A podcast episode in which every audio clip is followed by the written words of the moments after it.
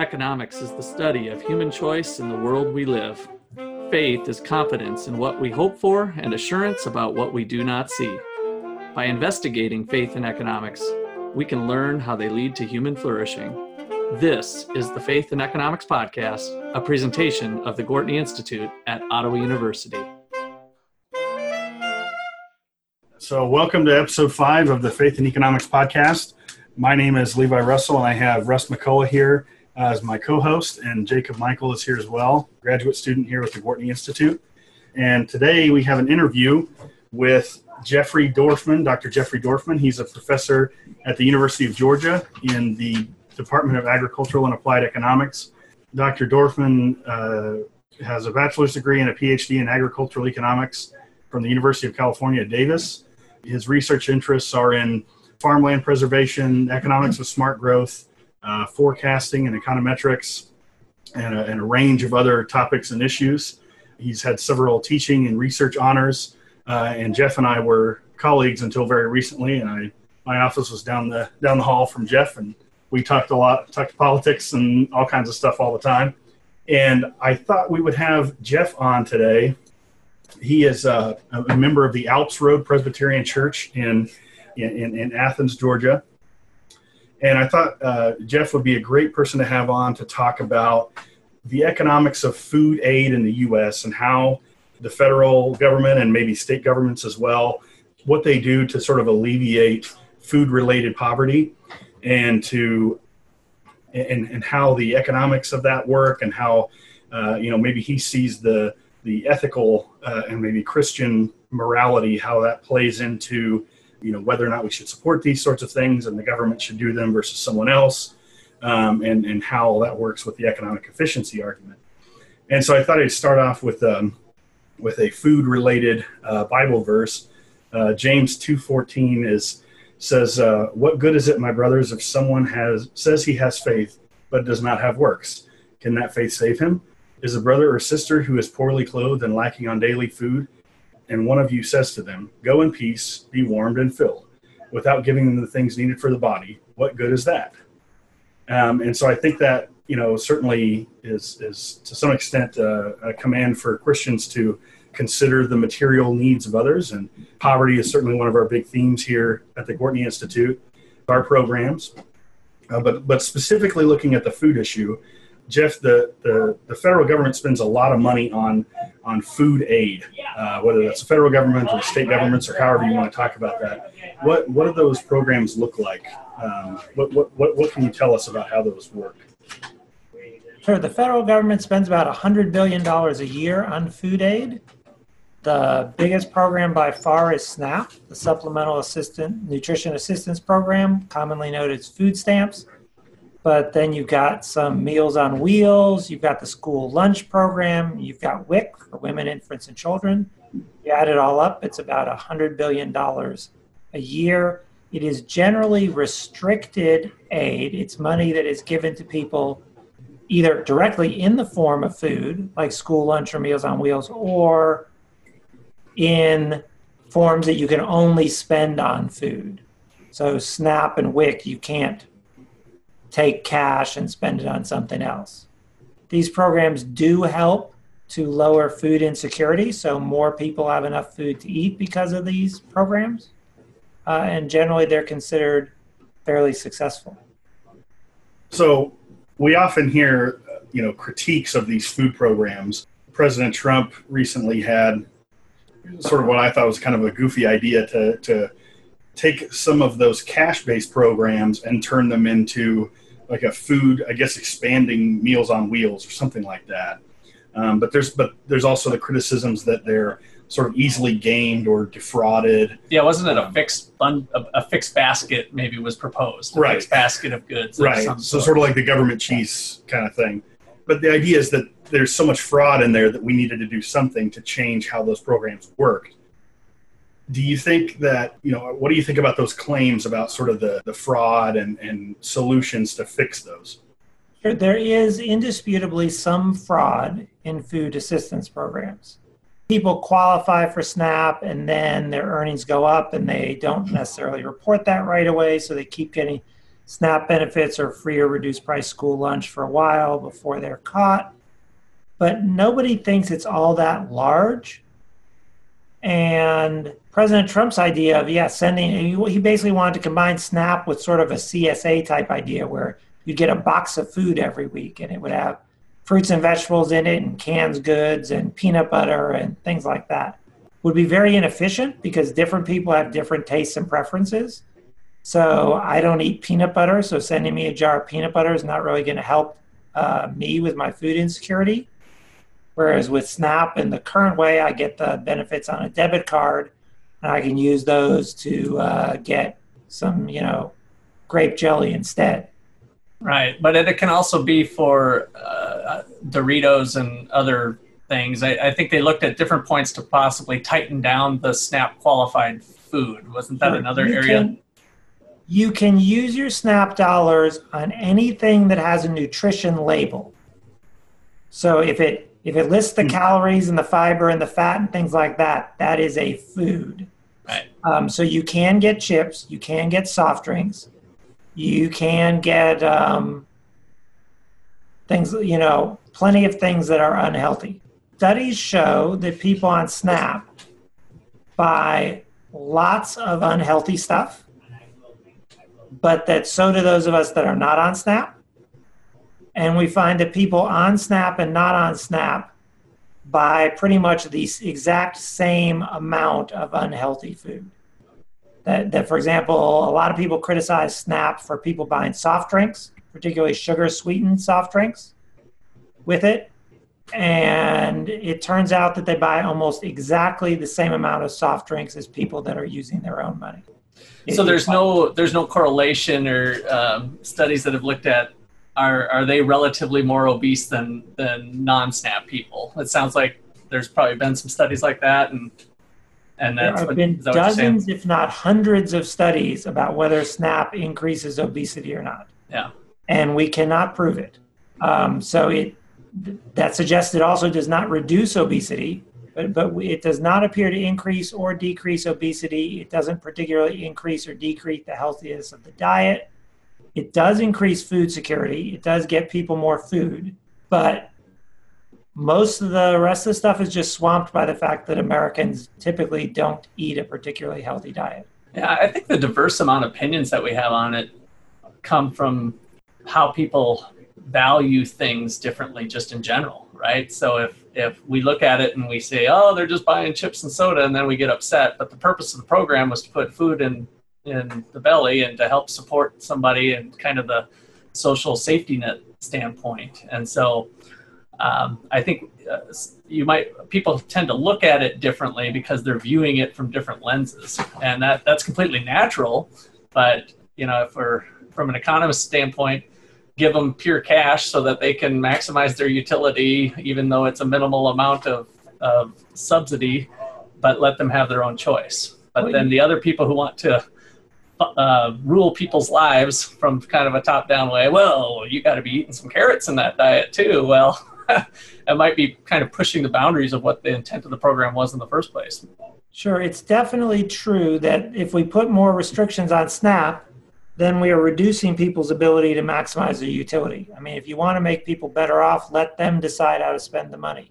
It is also true that in many cases, these unhealthy foods are very cheap on a calories per dollar basis. Mm-hmm. And so it should not surprise us that if people are hungry, they're going to buy things where you can really feel full for a small amount of money. And so soft drinks and, and a lot of processed carbohydrate type things like bread and, and stuff are ways to feel full on not many dollars. What, what have studies found on the, the, the churning of people on Snap. I mean, I, I'm hoping the intended purpose is to you fell rough on your luck, and and so for a year or two, while you're pulling yourself out of whatever mess you were in, um, the food stamps are there.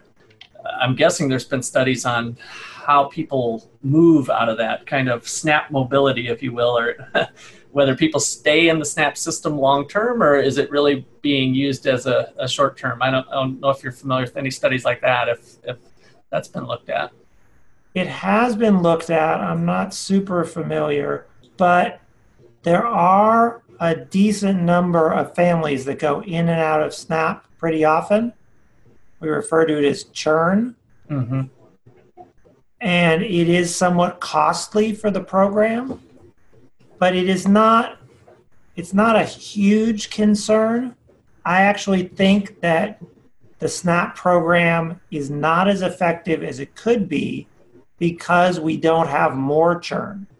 That there are people who, I mean, you wonder if we have SNAP, for example, why are there people at the food banks, right? Mhm. SNAP is giving people enough money so that they can buy enough food. So if we're calculating the amount of your SNAP benefit right, nobody in the country should be going to the food bank, but we see lots of people going to the food bank. When we studied that, the people going to the food bank are often people who are just short term food insecure. So they've lost their job, they may be between jobs for three or four weeks. It's not enough time for them to learn how to maneuver through the welfare bureaucracy and qualify for SNAP and other benefits. So a lot of the people that end up food banks are short-term uh, food insecure people that we probably should be churning through SNAP, but we're not.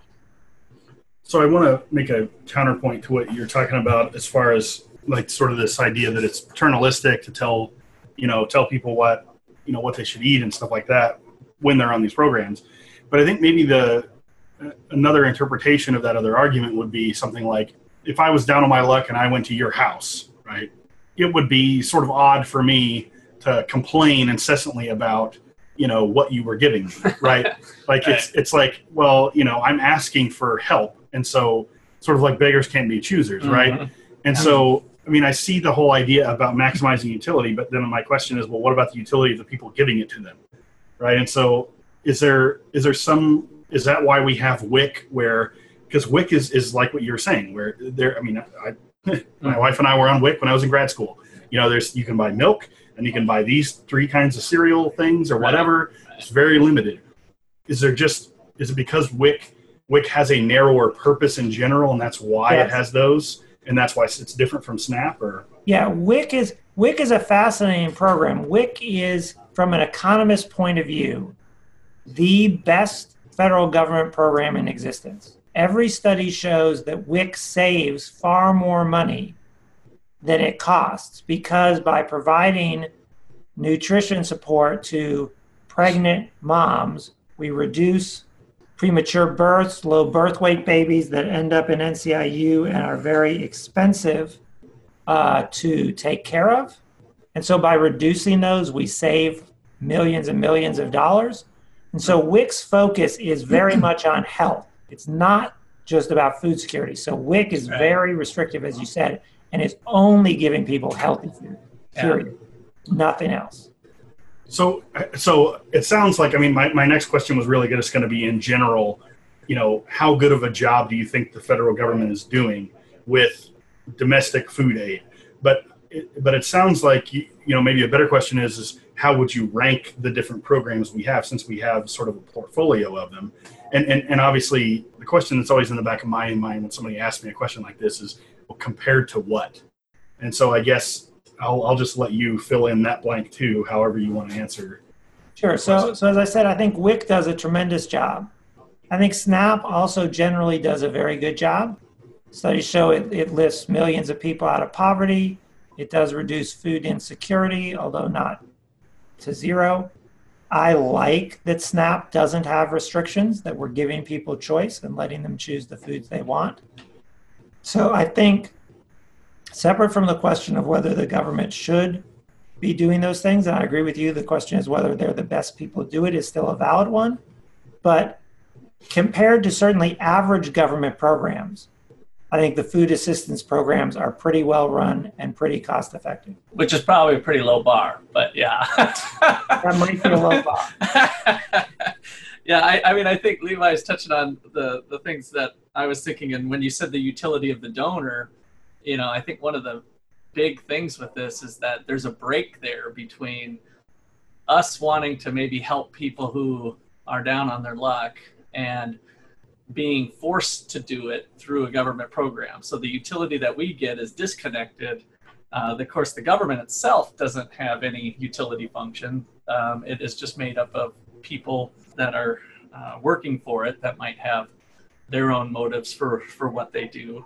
So, how much, in terms of compared to what, you know, is there a private sector or more voluntary organization of some sort that gets kind of crowded out by the by the SNAP program and and its somewhat monopolistic powers uh, that it has? Is there other choices? So I uh, I'm not sure that's a very easy one to answer because I, I I do believe there's a role for government in that. I'm not an anti-government. Let's all go to private charity, at least on this particular topic. But I do question whether to find out what the right level is, it's very difficult to know some of those variables.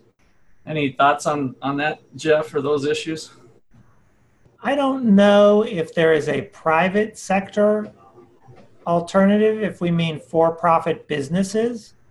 I do think that food banks do a tremendous job and deliver food at very, very low costs. Mm-hmm. Right? SNAP is essentially the government handing out money so that people buy it at full supermarket prices, whereas food banks often manage to procure food at 10 or 20% of that cost. Right. So if we relied on food banks for our food security programs, we could probably cut the cost considerably. Well, you know, that reminds me of, I believe it was either a, a Planet Money podcast or an Econ Talk podcast, where someone who ran a huge food bank, they had gone to the University of Chicago and asked uh, some of the professors there in the econ department to help them design their distribution and, and collection model. And yes. it was fascinating. Was that Econ Talk, Jeff? I don't know, but it's Feeding okay. America is the organization. Feeding America. Okay, we'll, we'll have we'll have that linked in the show notes.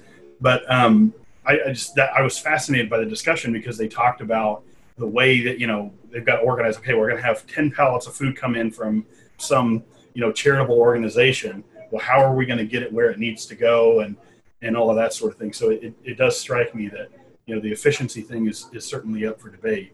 Yeah, yeah. They use the market so, so what they do is when the national sort of umbrella group gets big uh, deliveries of food, maybe from a manufacturer, you know, food processor, so they're getting they're getting whole 18 wheel trucks worth of something. They essentially give their member food banks points, and the member food banks bid using those points mm. whether they want the different foods, and so they actually let markets yeah. uh, clear and the food gets distributed to different food banks based on how they bid. So it's a great use of market princ- free market principles by nonprofit NGOs. Well, so I think we'll take a break there, and, and on the other side, we'll we'll talk. On the other side of the break, we'll talk a little bit more about um, sort of the ethics part of this and how that I think fits in with with our efficiency arguments.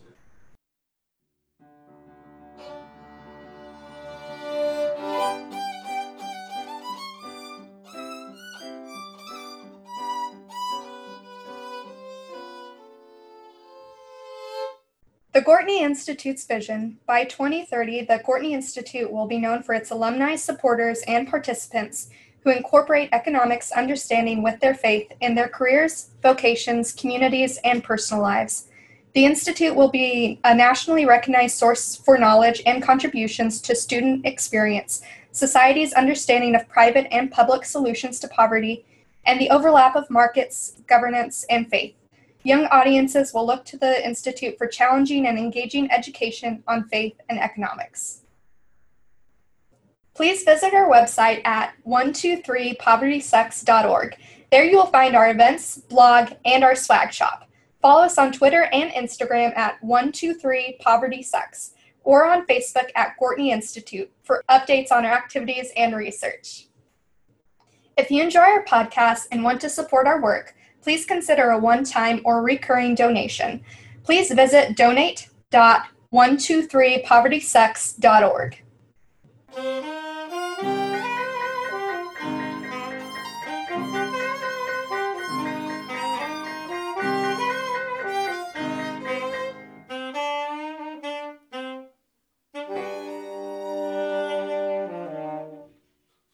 Okay, and we're back from our break. Again, we're uh, we're having a conversation with uh, Professor Jeff Dorfman from the University of Georgia, and uh, we've been talking about sort of the economics and the efficiency of federal food programs so far. And my next question for Dr. Dorfman is: uh, Does a Christian worldview require us to support federal food programs? In other words, you know, do, are we required to support government provision of uh, food aid to people, or is there some other? Does a Christian ethic let us, uh, you know, does it does it speak to that question? And my answer is no. In fact, I think government welfare programs are a sign of failure by Christians, and that we are called to take care of the sheep, feed the sheep specifically. And so, if there are people out there that are hungry and need government programs to make sure they get enough food, then we, as Christians, have failed uh, in our duty to feed the sheep. That's an interesting. So we got we got market failure, government failure, and now we have Christian failure that we need to take into account. Yeah, sin seems to permeate in a variety of ways. Is that true? So my, I guess my question about that would be that well, I, I, guess I have two questions, but my first one would be something like implicit in what you're saying is that it's not crowding out.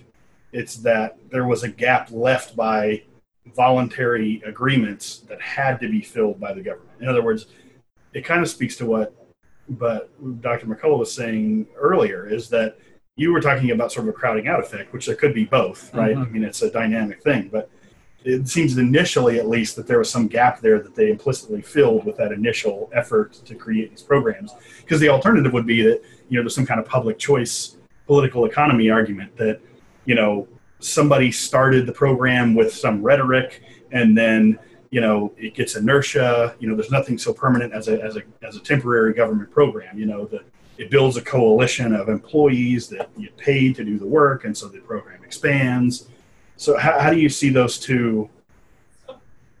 I think I, I, take a different view. I've done some interesting um, surveys where I've asked people their willingness to pay for, say, farmland preservation programs.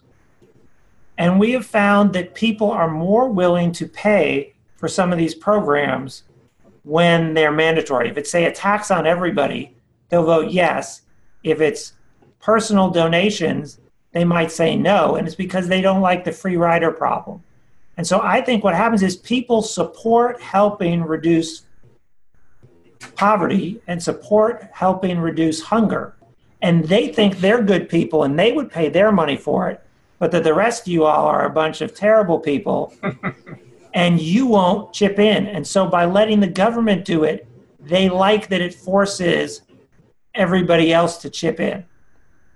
So, a bit, a bit of a crowding in, a, a, bit of a crowding in effect. Yes. Yes, exactly. I've, I've heard that before. With, um, I think it's it's limited on how far that can go, and maybe in the in the circumstances that are at hand. But the having that as a enforcement mechanism still doesn't probably lead to efficiency, but might be some sort of second best argument because then the people who, if we go through a democratic process on how much that's supposed to be and what the proper tax is and, and whatever gets proposed by Congress, it's always likely going to be the normal inefficiencies that occur that some people would be willing to pay more than they are and some people uh, would be a little less. But yeah, I, I can see that. So I wonder yeah, I'm not if, arguing that it's optimal. I'm just saying I think that's why people support it. Yeah.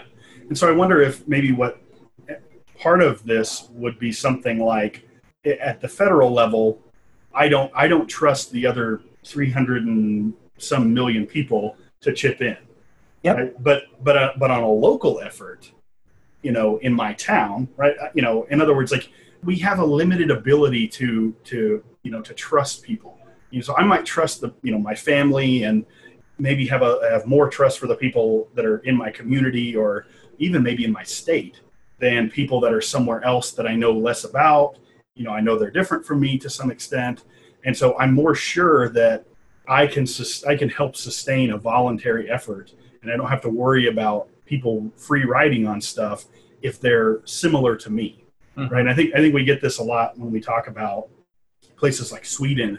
You know, everybody talks about how big their welfare state is, but then if you talk to Swedish people, it's it's because they have such a homogenous society, right? It's like, well, we all know, you know, we're all Swedes, and and you know, there's only two hundred thousand of us, or however big that country is, you know, and so I know I'm going to be down on my luck at some point, so I'm happy to chip in now you know and it's and it doesn't really affect their incentives too much but when you have a huge society with mil- hundreds of millions of people you know that are all different communities all over the place and everybody has so many different cultures that maybe that's what creates that the idea that the government has to step in to try to solve that problem created by sort of that low trust on that scale sure and, and essentially levi what you're talking about is the catholic, catholic doctrine of subsidiarity where imagine the Catholic talking about subsidiarity, right? But yeah, definitely. People, yeah. you know, doing things at the most local level that's effective is the best. And uh, Thomas Aquinas said, you know, since one cannot do good to all, we ought to consider those chiefly who, by reason of place, time, or any other circumstance, by a kind of chance, are more closely united to us. And, and, and you see this you know, we spend a lot of money in the U.S. to help uh, poorer Americans, all of whom are far richer than poor people in other places in the world. Right. Yeah. You know, even even far richer than in some cases than the average person in some places of the world. Correct. So. That's exactly right. Yeah. So, but we're certainly not getting the most bang for our buck, and the reason we do that is because, similar to the people in Sweden, we like to help the people who are most like us and who we more closely identify with. I like this uh, Christian failure thing, but I, I want to pose something or, or think um, it might be a bit institutional to say that they failed if we have everybody else being able to free ride on the Christians. So if we have, uh, let's just say for the argument, 50% of the population is Christian, 50% is not. And if there's some people going hungry, then it's a hundred percent of the Christian's fault. Right. I'm not sure that I agree with that. I I, I think there there's still going to be limited resources, and we're also going to have uh, the typical free rider problem that's going to tend to worsen the problem rather than help the problem as some people start to maybe lose their faith like why am i why am i carrying everybody else yeah, right. sure. um, so anyway i just thought I'd, i'm just kind of thinking out loud I guess I would say Jesus didn't say it would be easy. Right. And, and you don't get a pass just because the burden is heavy.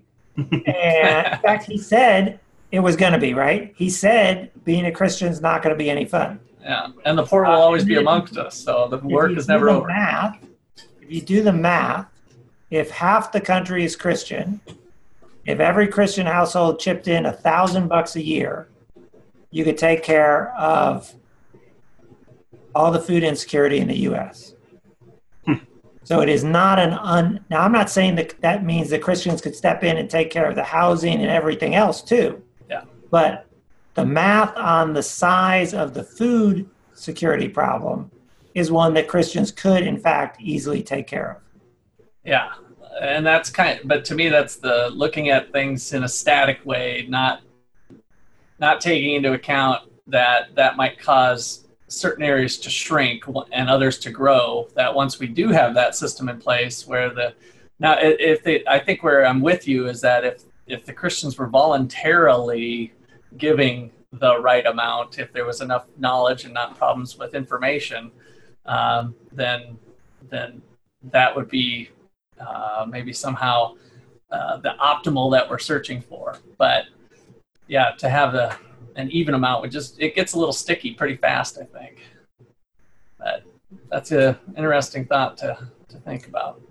So as we kind of wrap up so what i guess jeff so if you had to make one big change or a series of changes what what would you do to to take us in in sort of the right direction and and the right direction being a more ethically christian way of handling the way we deal with food, domestic food issues. So, what, what would you do to, to change the current system to, to make it more uh, a Christian way and, and to make it more efficient, economically speaking? Sure. I, I think um, food banks probably could carry more of the load. I think we need to design something to help people that are just in need for short periods of time.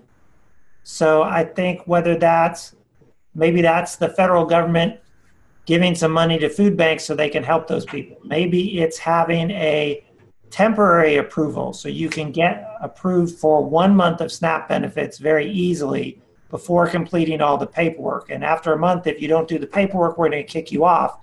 But for these people who are just between jobs for a few weeks, um, we need a low cost, quick, and easy way to get them help because that is often the people who are hurting the most. Yeah, that. Uh seemed like that's the place where the food banks or nonprofits, voluntary organizations could step up, or they're currently filling that gap as much as it is filled. And I don't know if they're if it's really sufficient. I, I would guess in some areas of the country it's sufficient, and in other ones, you know, there's a lack of supply perhaps or something. They um, could the food banks could fill the gap. The biggest problem they have is that the people are still prideful enough or uninformed and don't show up asking for the help. Mm-hmm. There's just a lot of people who go hungry for several weeks before yeah. they're willing to show up at the food bank and ask for some food. Right. And, and there, I mean, there's a part of me that would think that's maybe not necessarily a problem if they're able to choose and still function but be hungry. If they're choosing that again by making it uh, somehow easier with a with a impersonal government handout, we might actually encourage somebody that might have been able to push through that time frame. If you know what I mean, uh, what I'm saying is that if it, sure, uh, there's a little bit of me that's saying if it ain't broken, don't fix it on that, and I, would be concerned with the continual fostering of dependency, something that we didn't really get into too much, and I, I think. Uh, looking at it as just a food problem, I think is short sighted in that why are they in this food problem? You know, is there longer term things through education or different other sorts of services that might round out uh, the reasons why they're hungry? It's not just uh, straight food, but there's there's a story there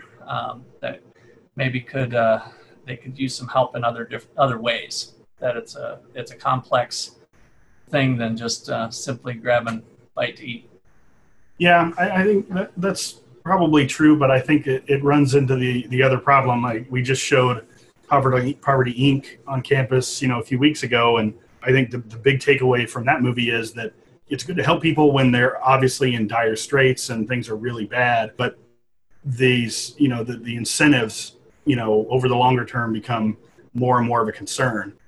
So any final thoughts on the, the incentive bit, Jeff? Like, is there, do you think the incentive system works pretty well with SNAP? But it sounds like you, you like the incentives on the food bank side just because to me it's like yeah you, you talked about being people being a little too prideful to show up but it's almost like that that social stigma thing yeah okay it hurts you a little bit but it also is is nice because it, it to some extent pushes people to find another solution over the longer term mm-hmm.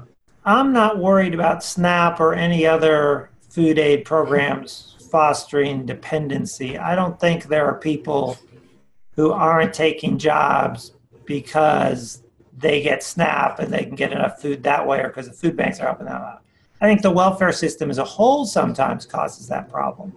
Okay. But I but I don't think I mean food assistance programs are 10% of what we spend on welfare. I don't think they're the ones that are causing the problem. Right. Right. Okay. Yeah, and I tend to agree with that too. I do some um, personal finance type coaching with uh, some people in poverty, and I, I'd, I'd agree with that in general, anecdotally, that that's not keeping them there. I mean, they're they're still able to go out and look for jobs. I mean, it is needs based, so it might fall off, but it would be because their incomes went up.